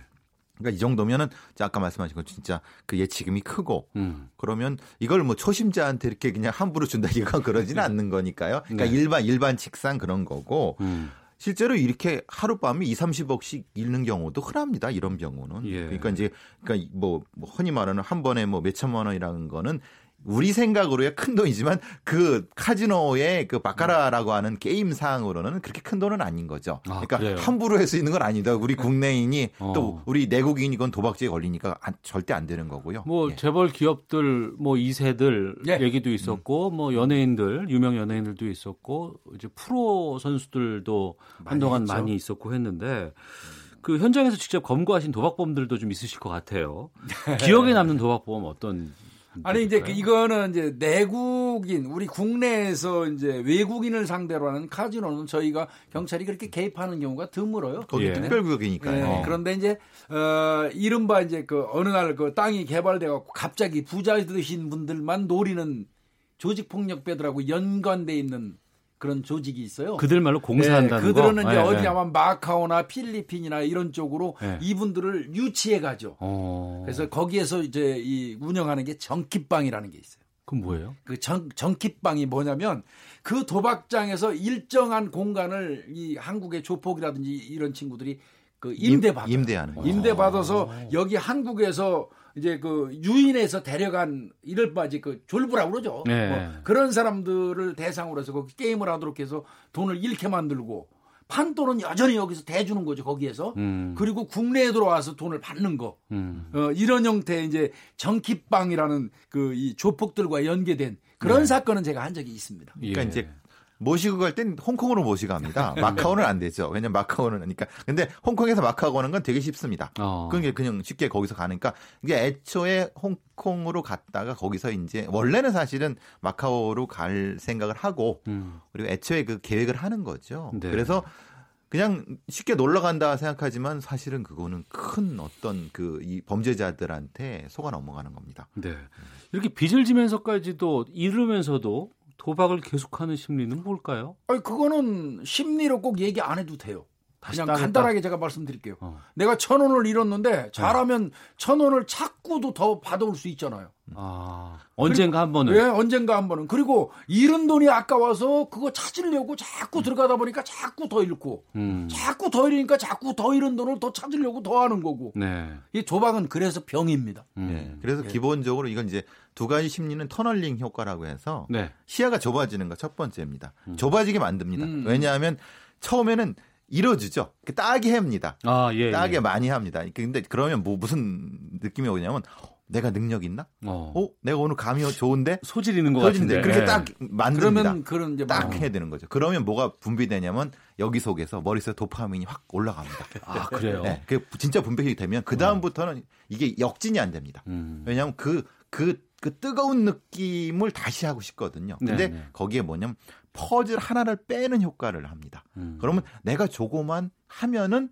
채우면 채우면 음. 될것 같은데라는 거기 때문에 이 그때는 이제 따 따따블로 배팅을 하게 됩니다. 그때 어. 확 이렇게 되는 거죠. 예. 제가 볼 때는 휴씨 지금 변호인이 이야기한 거는 이제 경찰이 수사해 보면 알겠지만요. 네. 혹시 실제로 휴씨를 유인해 가지고 음. 도박 자금을 빌려주고 일토록 한 다음에 그 빌려준 돈을 내놓으라고 지금 그 사기로 고소를 했다 그러면 이건 이제 그 형법상 불법 원인 급여라는 게 있어요. 예. 도박판에서 빌린 돈은 갚지 않아도 되거든요. 뭐 그런 얘기 또 예, 그게 예. 불법 원인 급여라는 겁니다. 근데 어. 이제 그 변호인이 주장하는 건 그거 같습니다. 예. 유인해 가지고 휴 씨한테 그 도박을 시켜서 돈을 잃게 했기 때문에 음. 안 갚아도 되는 돈 아니냐. 불법 원인 급여 아니냐. 네. 이제 이 얘기 같은데 이건 수사에 의해서 밝혀지겠죠. 알겠습니다. 예. 자, 오늘 오태훈의 시사본부 김복준 한국범죄학연구소 연구위원 배상원 프로파일, 프로파일러와 함께 아는 경찰을 해봤습니다. 자, 오늘 두 분 말씀 고맙습니다. 네, 감사합니다. 고맙습니다. 네, 오늘도 생방송 중에 퀴즈 이벤트 많은 참여 바라겠습니다. 속 시원한 비평을 선보이는 김성환의 뉴스 소다 시간입니다. 시사평론가 김성환 씨 자리하셨습니다. 어서 오십시오. 네, 안녕하세요. 예. 김도균 경제부총리가 삼성전자 평택공장 방문해서 이재용 부회장을 만났습니다. 여기에 대해서 청와대와 김 부총리 간의 불협화음이 나오고 뭐 대기업 국격 국월 아니냐 뭐 이런 기사까지 나왔는데 네, 맞습니다. 여기에 대해서 좀 말씀을 나눠보겠습니다. 이 과정부터 좀 설명을 해주세요. 대기업 국월 이러니까 굉장히 좀 자극적이잖아요. 예, 예. 국월이라고 하는 표현이 좀 그렇게 어. 좀 썩 좋은 표현은 아니잖아요. 네. 그래서 논란이 좀 더 커진 측면이 있기는 한 것 같은데요. 이게 이제 논란의 시작은 지난 3일 한겨레 신문 보도를 통해서 된 겁니다. 네. 어, 당시에 이제 김 부총리가 삼성전자 평택 캠퍼스 그러니까 삼성전자 같은 경우엔 공장하고 연구시설이 같이 있는 걸 캠퍼스라고 부르거든요. 예. 그러니까 쉽게 말씀드려서 그냥 평택 공장을 음. 간 거죠. 간다고 예고가 돼 있었고 여기에 맞춰서 삼성이 100조 원 규모의 통 큰 투자 계획을 발표할 것이다. 라고 네. 하는 설이 나온 상황이었습니다. 어. 근데 여기에 대해서 청와대 관계자가 이렇게 얘기를 했다는 겁니다. 김 부총리가 방문하는 당일 삼성의 투자 고용 확대 계획을 발표하면 마치 정부가 재벌의 팔을 비틀거나 구걸하는 것처럼 국민이 오해할 수 있다. 음. 근데 여기까지 뭐 언론사 보도 안에는 여러 가지 청와대 관계자 코멘트들이 들어갈 수 있잖아요. 예, 예. 근데 김 부총리가 여기에 대해서 이례적으로 개인 입장문을 냈습니다. 어. 이건 굉장히 극히 이례적인 일이거든요. 네. 그 입장문에서 정부는 과거 같은 방식으로 대기업의 의지에서 투자 고용을 늘리려는 의도도 계획도 전혀 없다. 음. 표현이 구골이란 표현이라는 게 굉장히 불편하다는 식의 어떤 예, 그런 예. 것까지 썼어요. 음. 그러니까 그러니까 자연스럽게 청와대하고 또 김동연 부총리하고 이 뭔가 이 의견이 맞지 않는 거 아니냐 이런 노, 논란이 일어날 수밖에 없었고 예. 김 부총리가 이제 삼성을 마침 간다고 하니까 그 논란이 더 커진 거죠. 음. 그게 청와대에서 뭐 구걸이라는 표현을 사용한 것은 아니지만 어, 의견은 제시한 적이 있다. 네. 어, 그러면서 급히 진화에 나서기도 했죠. 네. 어찌됐건 그러한 논란 속에서 김 부총리가 삼성을 갔어요. 네, 가긴 갔습니다. 예. 또 그런 상황에서 또 안 가는 것도 이상하잖아요, 사실은. 어, 예. 그러니까 가긴 가야 되는 상황이긴 했는데요. 어, 김 부총리가 삼성에 도착하니까 이지용 부회장이 90도로 인사하면서 맞이를 했죠. 음. 이, 부제, 이 부회장이 폴더 인사라고 불리는 이게 별명까지 생겼거든요. 네. 어, 그리고 이제 김 부총리가 올해 일자리 20만 개가 나오면 광화문에서 춤을 추겠다. 음. 이런 얘기를 했고요. 네. 어, 그러면서 일자리 확대, 투자 요청을 한 것이죠. 어, 여기에 대해서 이 부회장은 바이오 제약 분야를 제2의 반도체로 키우겠다. 음. 약값을 시장 자율로 결정할 수 있도록 규제 완화를 해달라 이런 요청을 했습니다. 이 네. 부분도 사실은 뭐 나중에 한번 다뤄야 될 부분이긴 한 것 같은데 네. 굉장히 논란이 좀 많이 되고 있습니다. 음. 뭐 구글 논란을 의식했는지 100조 규모의 뭐 투자 방안이나 이런 얘기들은 일절 언급이 없었습니다. 네.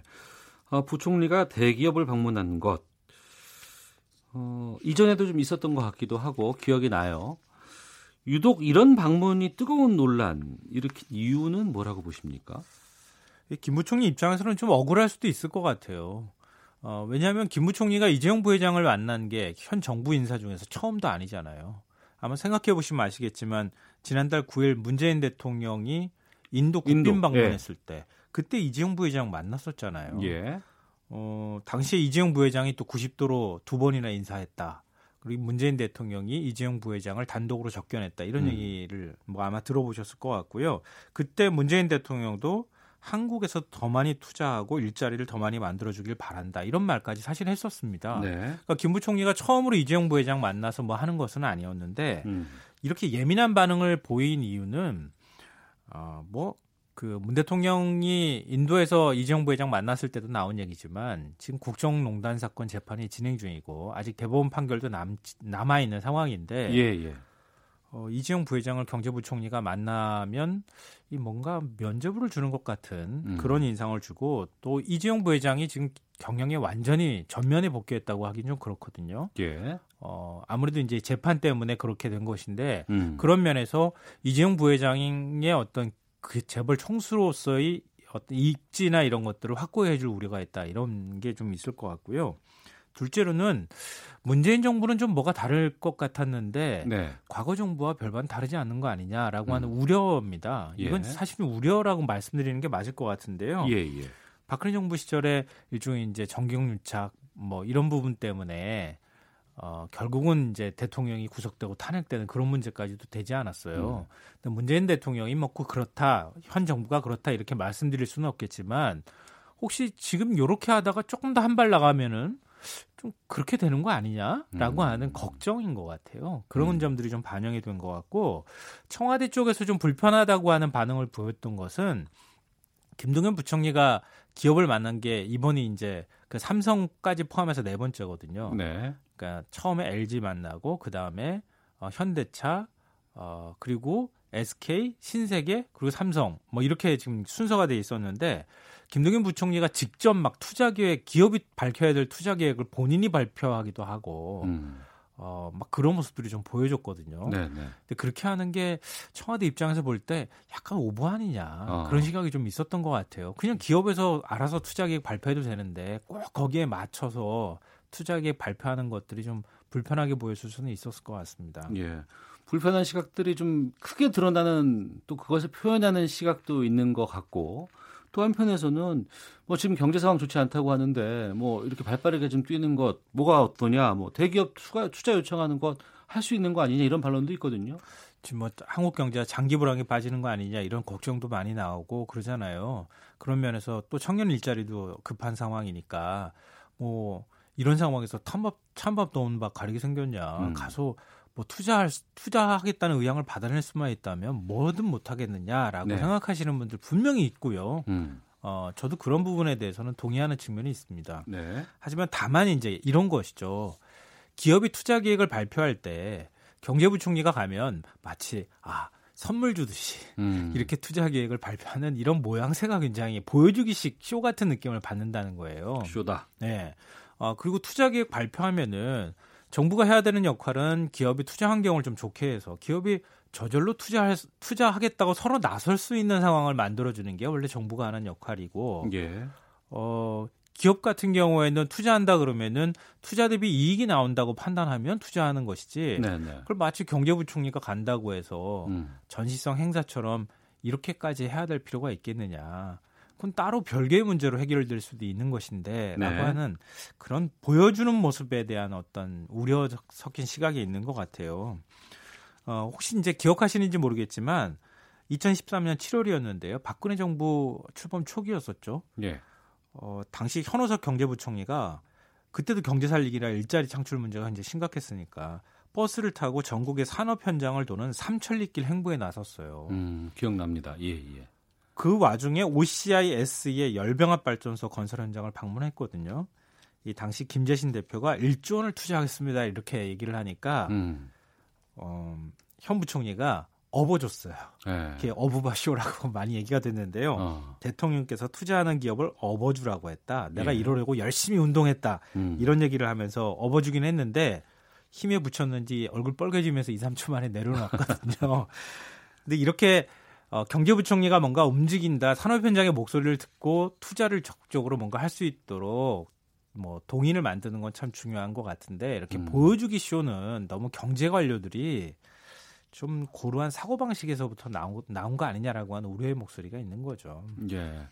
경제 상황의 뭐 해소라든가 뭐 여러 가지 측면으로 봤을 때는 시간이 좀 필요한 부분들이 있고 재반 환경이라든가 이런 그 바닥에서 무언가를 좀 이렇게 북돋아 주는 네, 그런 그렇죠. 해줘야 되는데 또 일부에서는 이런 쇼라든가 이벤트라든가 또 언론에서도 하나의 단어에서 집착한다거나 음. 이런 부분들이 좀 존재는 합니다. 다만 이런 것들 이후에 경제 상황이 나아진다거나 그때 했던 약속들이 지켜지는 것 이게 중요한 거 아니겠습니까? 그게 핵심이 될 것 같아요. 예. 지금 뭐 이번에 그 경제부총리가 다니면서 기업들한테 투자 약속 받아는 게 향후 5년간 122조였거든요. 네. 그리고 일자리도 제가 대략 계산해 보니까 20만 개 정도 돼요. 음. 이 약속만 지켜줄 수 있다 그러면 얼마나 좋겠어요. 그리고 김동연 부총리가 강화문에서 춤춘다 그랬으니까 진짜 가서 춤추는 모습 보면 정말 좋겠죠. 근데 문제는 과거 사례를 보면 그렇지 않을 가능성이 더 높다는 것 때문에 그런 거예요. 네. 박근혜 정부 출범 초기에 국내 10대 그룹이 약속한 투자 금액이 121조 원이 넘었거든요. 근데 나중에 따져보니까 실제 집행한 금액이 85조 원, 한 70% 정도에 불과했다. 이런 이제 자료가 나온 적이 있고요. 또 얼마나 투자 약속이 지켜지는지조차 검증하지 않는 경우가 더 많습니다. 그렇겠죠. 네. 그리고 보통 투자 계획 거창하게 이렇게 대기업들이 발표할 때 보면은 대기업 총수가 구속되거나 아니면 사면됐을 때 예. 이때 발표하잖아요. 좀 어. 봐주십시오. 뭐 이런 이제 메시지가 있는 건데요. 음. 그렇게 해서 이건희 회장 같은 경우에는 1조 원 사회 환원하겠다 그랬는데 뒤에 얼마 환원했는지 확인할 방법이 없어요. 음. 공개도 안 됐고. 네네. 정몽구 현대차 회장 회장조 8,400억 원 환원하겠다고 했는데 예. 그 중에 6,500억 원을 글로비스 지분을 정몽구 재단에 출연한 거였어요. 음. 근데 나중에 결과적으로 보니까 이거 지배력 강화 수단으로 어, 결국은 환원하겠다고 한 것 아니냐 뭐 예. 이렇게까지 얘기가 나온 적도 있었고요. 음. 그러니까 이런 문제가 나올 때마다 사실은 계획은 거창하지만 실제로 실천으로 옮기지 않는 모습들을 너무 많이 봤기 때문에 이번에도 혹시 그렇게 되는 것 아닐까 하는 음, 말들이 나오는 거죠. 네. 언론에서도 좀 진득하게 좀 그걸 좀 검증해보고 확인해볼 필요가 있을 텐데도 그것 잘 못했던 것들도 있고. 아 이거는 좀 지적할 필요가 있을 것 같아요. 어, 아마 몇 달 전부터 최저임금 인상 뭐 얘기 나올 때부터 시작해서 보선을 언론을 중심으로 최저임금 인상하면 일자리가 막 엄청나게 줄어드는 것처럼 많이 비판하고 공격을 했거든요. 근데 실제로 OECD가 공식적으로 발표한 자료에서도 어, 고용에 미치는 영향은 아직 평가하기가 이르다. 음. 그러니까 올해 한 해는 정도는 좀 지켜봐야 한다 이렇게 하는 것이 사실 좀 떨어져 있는 가장 객관적인 입장인 것 같고요. 네. 그것을 시작으로 해서 현재부 경제 정책을 막 엄청나게 비판하기 시작했거든요. 그 중엔 과장된 것들도 굉장히 많고요. 그러니까 문재인 정부가 사실 그러면서 지지율도 많이 빠졌고 그러니까 음. 아 뭔가 다급해진 상황인 것만은 맞아요. 음. 그 다급함이 결국은 김동연 부총리가 이렇게 하는 것으로 연결이 음. 이렇게 약간 보여주기식 행사처럼 이렇게 보여주는 네. 이런 걸로 연결된 거 아니냐. 그러니까 오히려 한국 경제를 좀 더 수술하고 근본적인 개혁을 하는 방향으로 가지 못하고 이 대증요법으로 자꾸 가려는 거 아니냐라고 음. 하는 그런 이제 얘기도 나옵니다. 네. 그 중요한 것은 그러한 약속들이 좀 지켜지는 거의 여부 아니겠습니까? 어떻게 보세요? 아, 이제 우리가 이 구조적인 문제를 얘기할 수밖에 없는데요. 우리나라 일자리의 전체 한 80% 정도는 중소 영세 기업에서 만들어냅니다. 네. 아, 그리고 대기업이 만드는 일자리는 20%도 채되지 않거든요. 특히 이제 우리 같은 경우에는 한국 경제를 떠받치고 있는 게 반도체거든요. 음. 반도체가 전체 수출의 한 20% 비중을 차지합니다. 네. 어, 그런데 이렇게 우리나라 대기업들이 만들어내는 일자리 개수는 생각보다 그렇게 많지 않아요. 음. 그러니까 통계청 조사 결과 보면 지난 4년 동안 0.12% 국내 4대 기업이 만든 일자리 수가 한 7,600개 정도밖에 안 늘었어요. 네. 어, 이 일자리 수를 반도체 산업이나 이런 데에서는 사실 거의 만들어내질 못해요. 음. 왜냐하면 굉장히 어, 고가의 장치 산업이 들어가는 거기 때문에 그런데요. 반도체 10억 원을 수출할 때 늘어나는 일자리가 3.6명인데 우리나라 전체 산업 평균은 12.5명, 5명에 불과합니다. 네. 그러니까 뭐 쉽게 말씀드리면은 문재인 정부가 소득주도 성장이나 혁신 성장 여기에 함께 추진하고 있는 동방 경제라고 하는 개념이 있거든요. 음. 그러니까 삼성이 영업이익을 40% 이상 남길 때 협력업체는 한 4%밖에 못 남겨요. 네. 그런 것들을 아래로 내려보내주고 음. 그런 곳에서 정작 일자리를 만들어내는 이런 구조가 되는 것, 갑질하지 못하도록 하는 것. 이런 구조적인 문제를 좀 더 바꿔줘야 하는데 지금 관심을 좀 더 가져야 되는 것 아니냐라고 네. 하는 지적이 현재 나오는 거죠. 예. 그리고 일자리 문제에 있어서도 이제는 이 전부 자동화되는 시스템이기 때문에 일자리가 잘 안 늘어나는 측면이 있거든요. 시간 많이 없어서 정리해 네. 주셔야 될 것 같아요. 그런 면에서 음. 어, 일자리가 늘어날 수 있는 부분, 음. 어, 우리가 중소기업이나 이런 곳 그 기업들을 키우는데 좀 더 관심을 기울일 필요가 있다 이런 결론으로 갈 수밖에 없을 것 같습니다. 예, 김성환 평론가였습니다. 오늘 말씀 고맙습니다. 네, 고맙습니다. 오태훈의 시사본부 여기서 인사를 드리겠습니다. 내일 오후 12시 20분에 다시 찾아오겠습니다. 안녕히 계십시오.